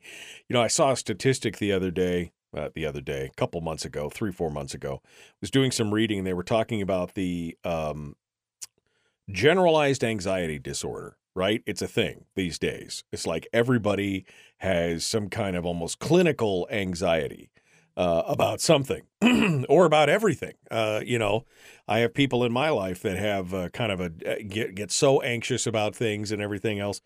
But to me, that whole thing has got to be about controlling your mind and controlling your thoughts. And what's happening, I think, is that the the you know in today's society. We're not really talking about these things. They are running amok, and so they always see the worst case. And of course, the news, the doom and gloom, the whole thing everybody, it's always about anxiety, not about controlling it. And like you said, rerunning a new program that says, you know, because their their brains are screaming, well, what if the plane goes down? And instead it should be, well, what if the plane lands perfectly and the the sun is shining and the birds are out and it smells like tropical breezes when you get off and do all I mean, you know, come on. I mean, what, we have this generalized anxiety because people are not being taught how to control their thoughts. I think it'll. I think it's a huge component. Yes, there may be some instances of chemical imbalances or you know, you know, actually physiological problems, but for the most part, I think a lot of this is people just not controlling their thoughts. I agree. Uh, That's a, that's a great point. And, and going back to my fear of flying, just real quick, it, it- what used to be, and then just see that even that that sense of ownership, my fear of flying. When I at one point in my life had a fear of flying, which I no longer do, um, I replaced those images, as I said, but it maybe wasn't even that simple. I actually did a lot of research. I did a lot of reading about uh, air safety and what a plane is designed to do, and what what the different amounts of turbulence and what turbulence actually is doing in broken air. And suddenly, I was empowered with a whole different set of materials in my mind that I could form a different picture with. And so that's part of it, I think, is taking some ownership, not of my victimization my fear, my anxiety, removing that word from it, the sense of ownership. Like I don't want to own it. And I've been through, and I'm grateful that I've been through it, Michael, this idea of a, a clinical anxiety attack or panic attacks, because I didn't truly have a sense of understanding when somebody would say that until 2021 when I actually went through it myself inextricably, unexplainably, and I couldn't visualize, I couldn't read myself, I couldn't think myself from those attacks. It was just uh, mind-numbingly frustrating to a point where I had to I had to physically run. I had to go physically running and crowd my mind with music, loud, raucous music, and running to just simply get away from whatever that attack was. And that was no solution because often those runs were at two, three, four o'clock in the morning. Right. And so I did I did go seek help and I'm really glad that I did. And I got a break from it, almost like a scratch of a record that that no longer would play.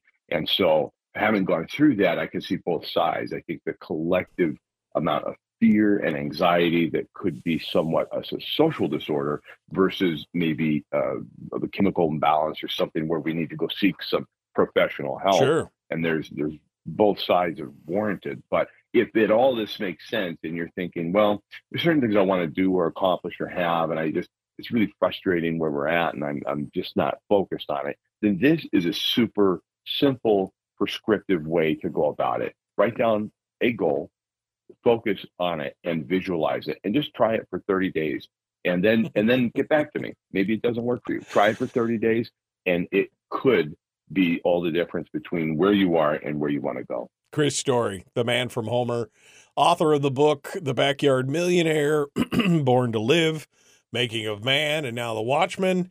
Thank you my friend for coming on board and uh being part of it with us today. As always, it's a pleasure to, to be with you. I appreciate it. Oh, all my pleasure, Michael. Thank you. Folks, we got more coming up. Chris Story, our guest, will be returning here in a moment without Chris, but uh, we'll continue on The Michael Duke Show, Common Sense Radio. If you missed the show, you can listen to it on your time with Dukes on Demand.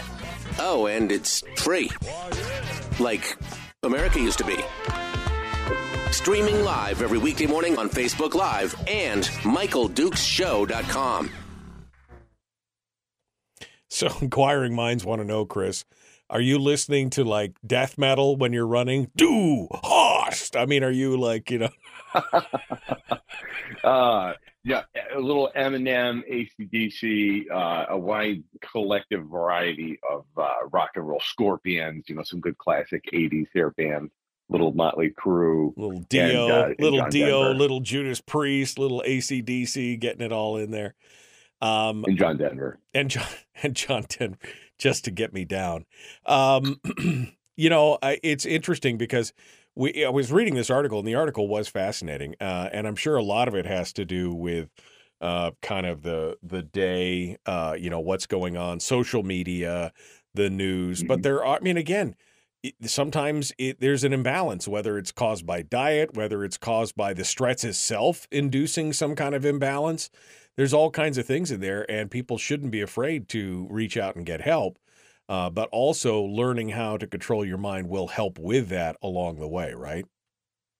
Yeah, absolutely, absolutely. And I think, you know, for example, for my own particular case, and and it, as real as it felt, and, and I happen to be married to a life coach who who worked with me on in the moment and i couldn't have asked for a kinder person to be understanding but also educated as to what i probably was going through. There was no amount of understanding or talking it through or explaining it to me. It was it was something that was incredibly real in the moment.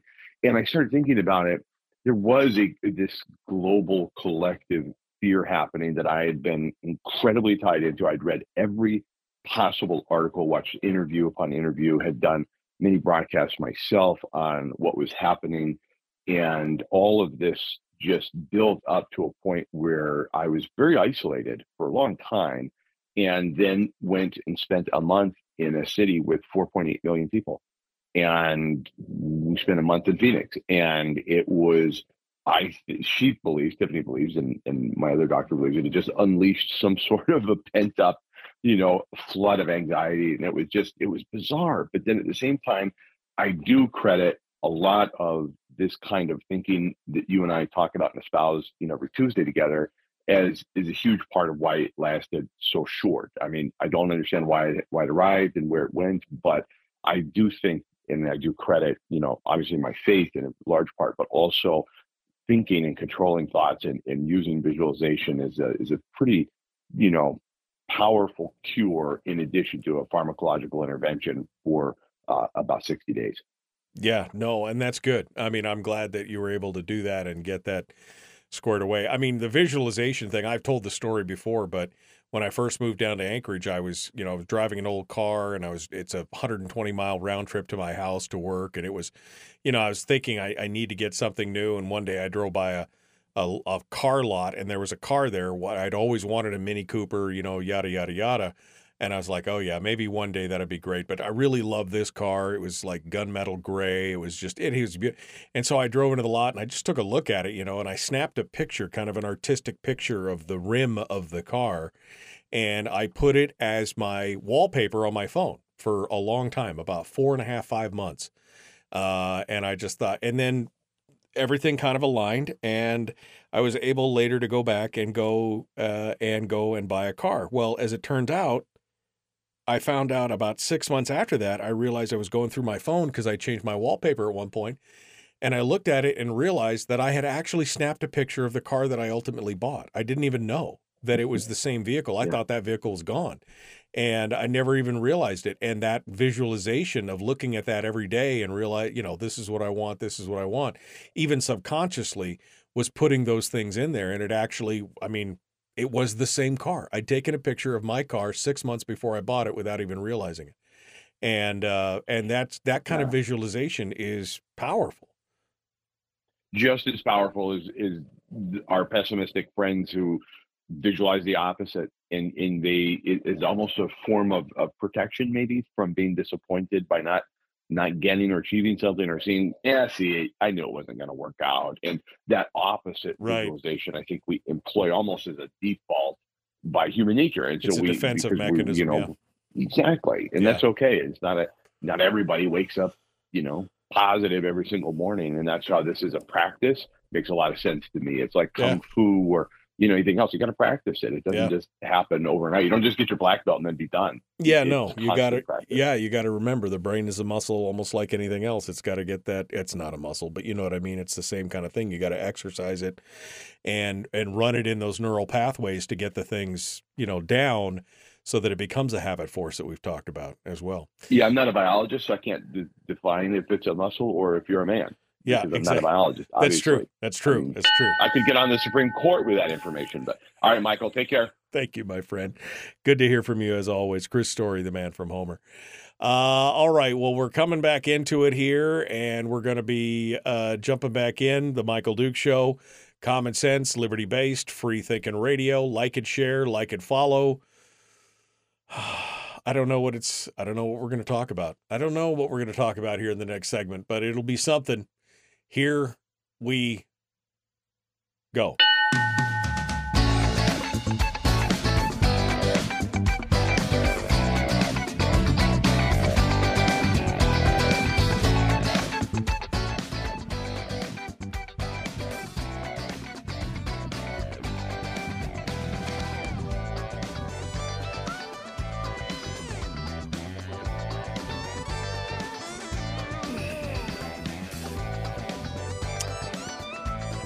Okay.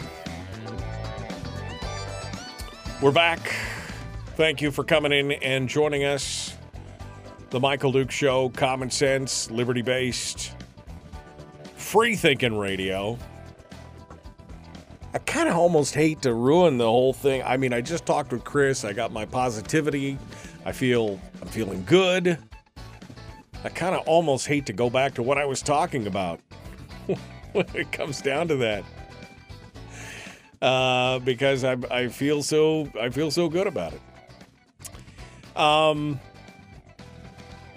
All right. I guess. Well, maybe I want to talk about this anxiety thing. I, got one of my daughters is uh, got a lot of anxiety, and I, I don't know where it comes from. Uh, she doesn't know where it comes from. Uh, so I'm doing a lot, been doing a lot of reading on it, and it is almost, it's almost an epidemic in America. That I didn't realize how, I did not realize how common it was for folks, uh, for folks out there, especially I don't know, millennials or Gen Z, whatever, the, you know, the, the kind of the latest couple generations, how it is a, a big, big thing with them that uh, this anxiety is almost overwhelming.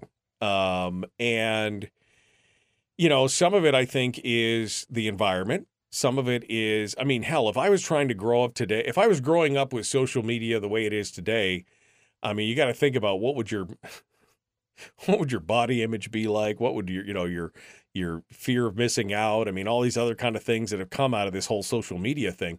What would it, you know, what would your life be like? How would you have, you know, how much different would your life have been if you had the whole social media thing going? So I could see some of that anxiety is, um, you know, some of that anxiety is is uh, environmental, right? It's the it's the the the the social media and all the other aspects, the uh, external inputs. Uh, some of it may be uh, somebody. Jeannie's just talking about how some of it's hormonal, caused by insulin resistance. Some of it could be the food we're eating and, and things like that. But I think also a lot of it is is that we're not talking uh, about the visualization aspect of what we were talking about. Um, I think that that is um, you know, I think what Chris is is laying into is something that I have been working on since I was a teenager. You know, I've been working on that whole visualization thing and and you know, going after what I wanted and doing the things that I wanted to do and and visualizing where I wanted to be kind of thing. Luckily, that was something that I was exposed to very early on. Um, and it has served me well over the course of the last, you know, 40 five years or so 40 40 years 35 40 years um, but i think it's something that we're missing there's a, it, apparently it's a huge huge problem um, you know we're getting eh, the the pharmacological effects of, of this is that we've got a lot of people who are being treated for anxiety uh, a lot of it with medication, and I'm definitely not saying that medication isn't necessary in in uh, in some of the instances, but I get worried that maybe this is you know that we're we're treating people uh, instead of treating their minds, treating them how to and how to control their own minds. We're treating them just with the pharmacological aspect of it instead of you know as Chris was saying produce the alternate programming. As soon as one track starts running in your mind, you replace it or immediately overwrite it with some other programming. Um, and so I, I, worry about my kids. I worry about you know grandkids. I worry about you know all the kids out there who are suffering from this because I did not realize how much of an epidemic this really this really is. Something like thirty something percent of the people under 25 are feeling this high, high, high, almost debilitating anxiety and that is um, that's part of the that's part of the problem, you know. Um, and we got to figure out a way to try and help them. Um, it's you know something we're going to struggle with all all the uh, going to struggle with the whole time here. Um, it's extremely hard to live your entire teenage and adult life in complete survival mode, says uh, Jerica in the chat room. I mean, I guess. I mean, we we're always going to be faced with some kind of challenge, right? There's always going to be some kind of, whether it's life threatening or not. In some cases, it feels like it's life threatening. And so I think that's where a lot of that anxiety comes from. Um, but I mean, I, I, I just, I wish I had a better answer. I wish I had a better answer from some of this stuff. Um, I, I think that a large portion of it is induced by social media, the online world, seeing, you know, seeing these other things. Um, and uh, it and I think Anthony is agreeing with me in the chat room. He says um, the anxiety epidemic comes from the social media slash online world. Think of it like this: unlike us older folks, the current two or three generations have never lived life not connected to the entire planet via the internet. We're not meant to have this much information blasting us between the earlobes from birth. And you absolutely might be right with that. Uh, I mean, you know, right? My internet was an Encyclopedia Britannica, and really, I think mom and dad only had half a dozen volumes of it. It wasn't even the full thing. or it was the Time Life books or whatever it was that I was reading at the time. Um, but yeah, it's it's a it's a totally different it's a totally different world. I mean, you always hear that. Well, back in my day, it was always different when I grew up, and these damn kids and blah. But it really, truly was generationally. We've made the leap in just the last 25 years. We have made, uh, well, 30 years, I guess. We have made some unbelievable leaps in technology and connectivity. I mean, the smartphone, the internet, all these other kind of things, and it, there is a whole generation that has no idea how they i mean you unplug them from that and they just start to twitch a little bit you know what i mean? You unplug them from they just uh, they just don't know what to do. Um and uh, even i mean even i get that way sometimes like if i have no connectivity to something and i'm trying to work on stuff or whatever i, I just like okay i guess we'll just calmly watch the sky or be with nature or whatever but these kids have never had any other experience other than that Maybe that, maybe it is an overload. Maybe it's a sensory input overload is causing the anxiety. I don't know. I just, you know, I just don't know. Um, it's it's interesting. It's an interesting situation. Maybe one day, maybe I'll maybe I'll get an expert on to talk about that. That would be an interesting discussion. Uh, that is definitely not political in well, I'm sure it could end. You can almost make anything political these days, but it's not necessarily political in and of itself. It's something that could be made political. So, um, but yeah, get outside, go out there, enjoy the wilderness, enjoy the rain or the sunshine or whatever it is. That to me always helps too. I enjoy getting outside and doing that. That back to nature, that uh, the Walden you know, the uh, Ralph Waldo Emerson and the Walden and the whole just getting outdoors into nature. Maybe that'll help too. I don't know where any of this went today, but it was a good piece with Chris, and I didn't want to lose my happy thought for today. So thank you for thank you for allowing me to pontificate on that. Tomorrow's another day, Mike Shower. Uh, then on Thursday, we're going to have um, Nick Begich on the program to talk. Maybe we'll see if we can get Kelly Tshibaka to come on and talk about the APOC complaint and more. We'll find out about that here. Gotta go. Folks, the Michael Duke Show, Common Sense Radio. Be kind, love one another, live well.